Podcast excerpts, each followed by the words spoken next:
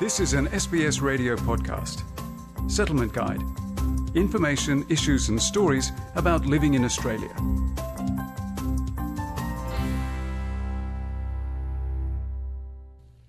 For a young migrant, an apprenticeship is a great way to get a head start in a chosen career in Australia. An apprenticeship combines time at paid work with training and can be completed full time, part time, or while still at school. Wolfgang Mueller has more. Apprenticeships are an ideal way to earn, learn, and build a life in a new country. Structured training is combined with practical work experience with an employer. An apprenticeship usually takes between two and four years to complete and leads to nationally accredited qualifications in many professions. Meredith Stube from Western Sydney Migrant Resource Centre says her organisation is a good place to start looking for an apprenticeship. We have had some youth clients come to us um, asking how to access an apprenticeship and then we refer them on either to TAFE, private providers and encourage them to find an employer through their own networks and online job sites. Meredith Stube says that caseworkers from Western Sydney MRC are willing to help young migrants with writing a CV, but she acknowledges that a lack of English can slow down the process of finding employment and an apprenticeship. English is a difficulty and that's perhaps why there might be a delay for some young people in looking for apprenticeships whilst they build up their English capacity. Australia's largest training provider is TAFE, which stands for Technical and Further Education. Craig Robertson is the Chief Executive Officer of TAFE Directors Australia. He says young migrants looking for an apprenticeship could contact their local TAFE Careers Advice Officer and discuss what they would like to do. The careers advisor will then try to match them up with employers looking for apprentices.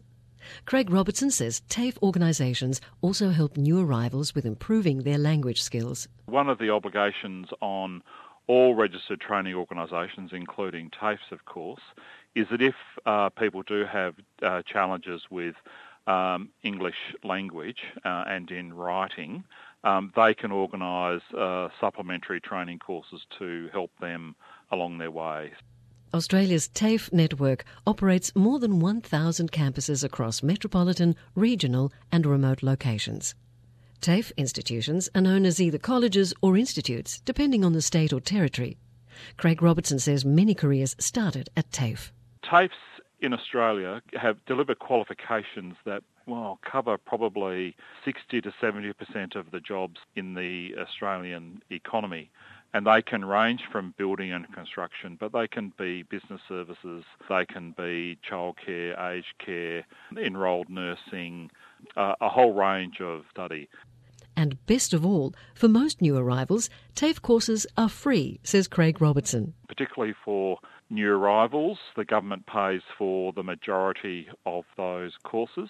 It varies a bit between states and territories, but generally, if the person is on some form of support from the government, there is generally no fees.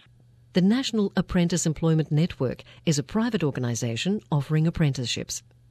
Lauren Tiltman is NAEN's National Executive Officer. She explains what her organisation has to offer. Our organisation looks after approximately 50 organisations who specialise in the employment of apprentices and trainees. They employ about 25,000 apprentices and trainees across Australia, which is about 12% of all apprentices and trainees are employed by one of our members.